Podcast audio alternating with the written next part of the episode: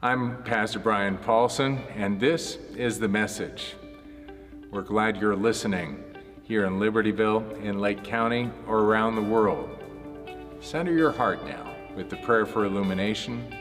Listen deeply to the scripture and allow the message to speak God's word for your life. Our first scripture reading for this morning is taken from a portion of the second and the 15th chapters of Exodus.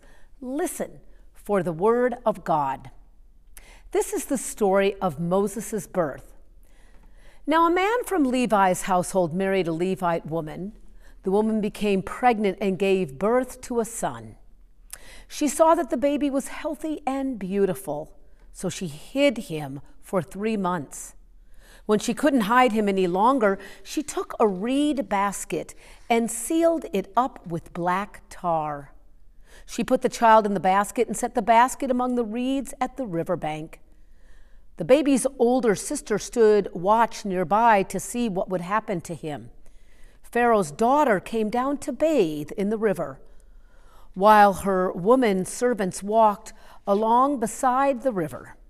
She saw the basket among the reeds, and she sent one of her servants to bring it to her. When she opened it, she saw the child the boy was crying, and she felt sorry for him. She said, This must be one of the Hebrew children.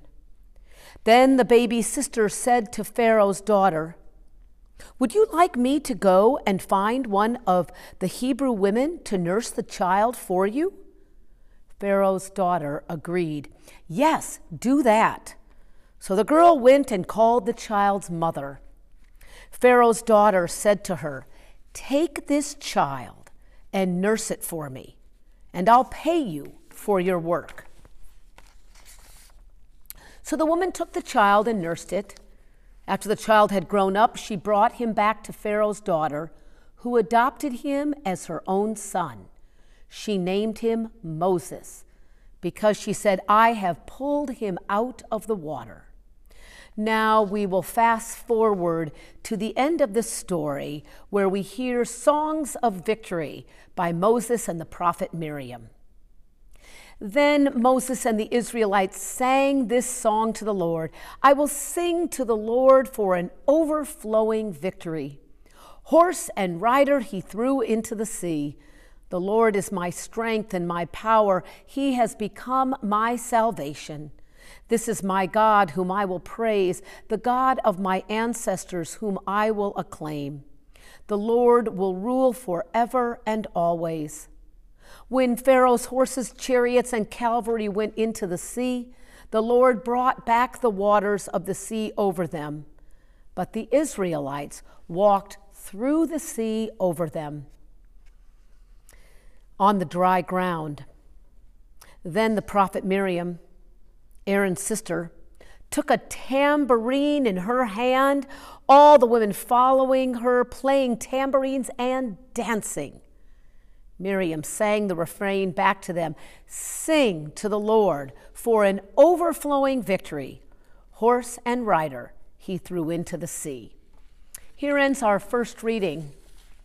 And our second scripture reading for this morning is taken from the Gospel of Luke, the first chapter verses 67 to 70. Listen once again for God's holy word. John's father, Zechariah, was filled with the Holy Spirit and prophesied Bless the Lord God of Israel, because he has come to help and has delivered his people. He has raised up a mighty Savior for us in his servant David's house, just as he said through the mouths of the holy prophets long ago. Friends, this is the word of the Lord. Thanks be to God. Horse and rider he threw into the sea. That's the line repeated in the song of both Moses and Miriam in our reading today. Horse and rider he threw into the sea. Now, growing up beside the ocean in Los Angeles, that was the sentiment of every UCLA fan before games against our crosstown rival USC. Well, because their mascot is this horse and a rider with a broom on his head that go around the field to mess everything up. Yeah? Horse and rider he threw into the sea. Uh, but of course, this week, there's a kid from Libertyville named Drew Peterson and his USC teammates that tossed my alma mater's basketball team onto the floor, defeating them, and I refuse to see any divine justice in this at all. But today, our scripture is all about divine justice, about liberation, freedom from slavery, liberation from violence and oppression. And that is something to sing about. As for us, we sing also. For example, even today, as the assurance of forgiveness is announced in worship, freedom from slavery to sin, then we stand up and start singing. Now, today we begin a new series as a congregation, Sing a New Song. And that song begins with God's liberating power. And it caused me to wonder what are the songs that we are singing today? Well, on Christmas Day, I shared with the congregation in worship about how much joy I had being able to sing Christmas carols from heart. I learned that in my family. The message was part of our home. I wonder, what are we singing today? I, I did a little thought experiment and I Googled the best selling Christmas songs. And since few of us are listening to vinyl records anymore, I looked up the digital version. The first song was All I Want for Christmas by Mariah Carey. Then I went reading down the list, down and down, until I got to the seventh song, which was Mary. Did you know it was the first song that engaged a biblical story? Then I went continuing to read down the list until I passed Chuck Berry's Run Rudolph Run and Adam Sandler's Hanukkah song until finally I arrived at number 21 on the list with an actual Christmas carol, Hark the Herald Angels Sing, sung by Mariah Carey. Now, if we are singing songs today, I venture a guess that very few of them are telling the Bible's story of liberation, which is tragic because our world needs the gospel story. A world where every night on local news we learn of violent shootings. And where in Memphis a traffic stop turns into a deadly trauma. A world where an entire nation lives under constant threat of missile and drone strikes attacking apartment buildings and schools. We need a strong song of liberation from violence. Our scripture today teaches, saying, With your great loyalty, O God, you led the people you rescued. With your power, you guided them to your sanctuary. God's loving strength, steadfast love, Chesed is the word in Hebrew, translated as loyalty here. This is what rescued God's people, guiding them to a sanctuary. It is good to be in the sanctuary when dark forces assail us throughout the week. Now, my wife and I, Jill and I, we love watching a PBS series called All Creatures Great and Small. Have you seen that one? It's based on a famous veterinary memoir of James Herriot. And a central character in this story is a country veterinarian with haunting memories of caring for military horses during World War I. Last week's episode, we learned about the psychology of horses, how they, like humans, are impacted by trauma, but they can be led back to wholeness when given a sanctuary of steady and loyal love. Now, I won't tell you more if you haven't seen this Sunday night series. But I name this because of the refrain in our passage today about horse and rider. I wondered, what's the meaning of this horse and rider imagery? Now, clearly, in this biblical context, the image is a representation of the power of Egypt. If we look at ancient hieroglyphics, we can see countless images of horses being driven by royal figures on horseback or chariot. All of the raw force and all the intellectual genius of Egypt are overwhelmed in this biblical story by the strength of Yahweh, the God who brings people out of slavery. Every kingdom and every empire in those days claimed a deity as its own. In Egypt, the Pharaoh was considered divine. But the song of Moses and Miriam that we hear today teaches that, God, that the God of liberation is the strongest of all. The name of this God? Yahweh literally translated as meaning, I am who I am. I will be who I will be. The essence of existence, the source of liberation, not a mere national deity. This God, true God, this Yahweh, is a different kind of warrior, our scripture teaches. Yahweh is God's name.